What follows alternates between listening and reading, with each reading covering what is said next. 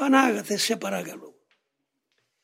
Διαρωτώ με τώρα, εσύ δεν με ήλκησε να σε γνωρίσω. Πού ήξερα εγώ ένα φτωχό πεταμένο αγροτόπεδο να γνωρίσω χριστιανισμό. Εάν εσύ δεν μου το έδειχνες; Και ύστερα δεν εσύ που μου φόρεσες στα ράσα και με οδήγησες στην πρακτική μορφή της επιτυχίας; Τώρα δεν υποχωρώ. Θα επιμένω. Θα οικετεύω την Παναγάπη σου. Δείξε μου τώρα τι θέλεις να κάνω. Να έκανα όπως μου είπες.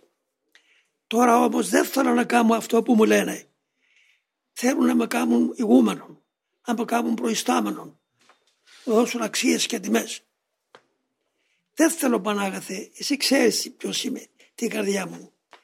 Εγώ ξεκίνησα βάσει της ειδικής σου αγάπης και επακούης.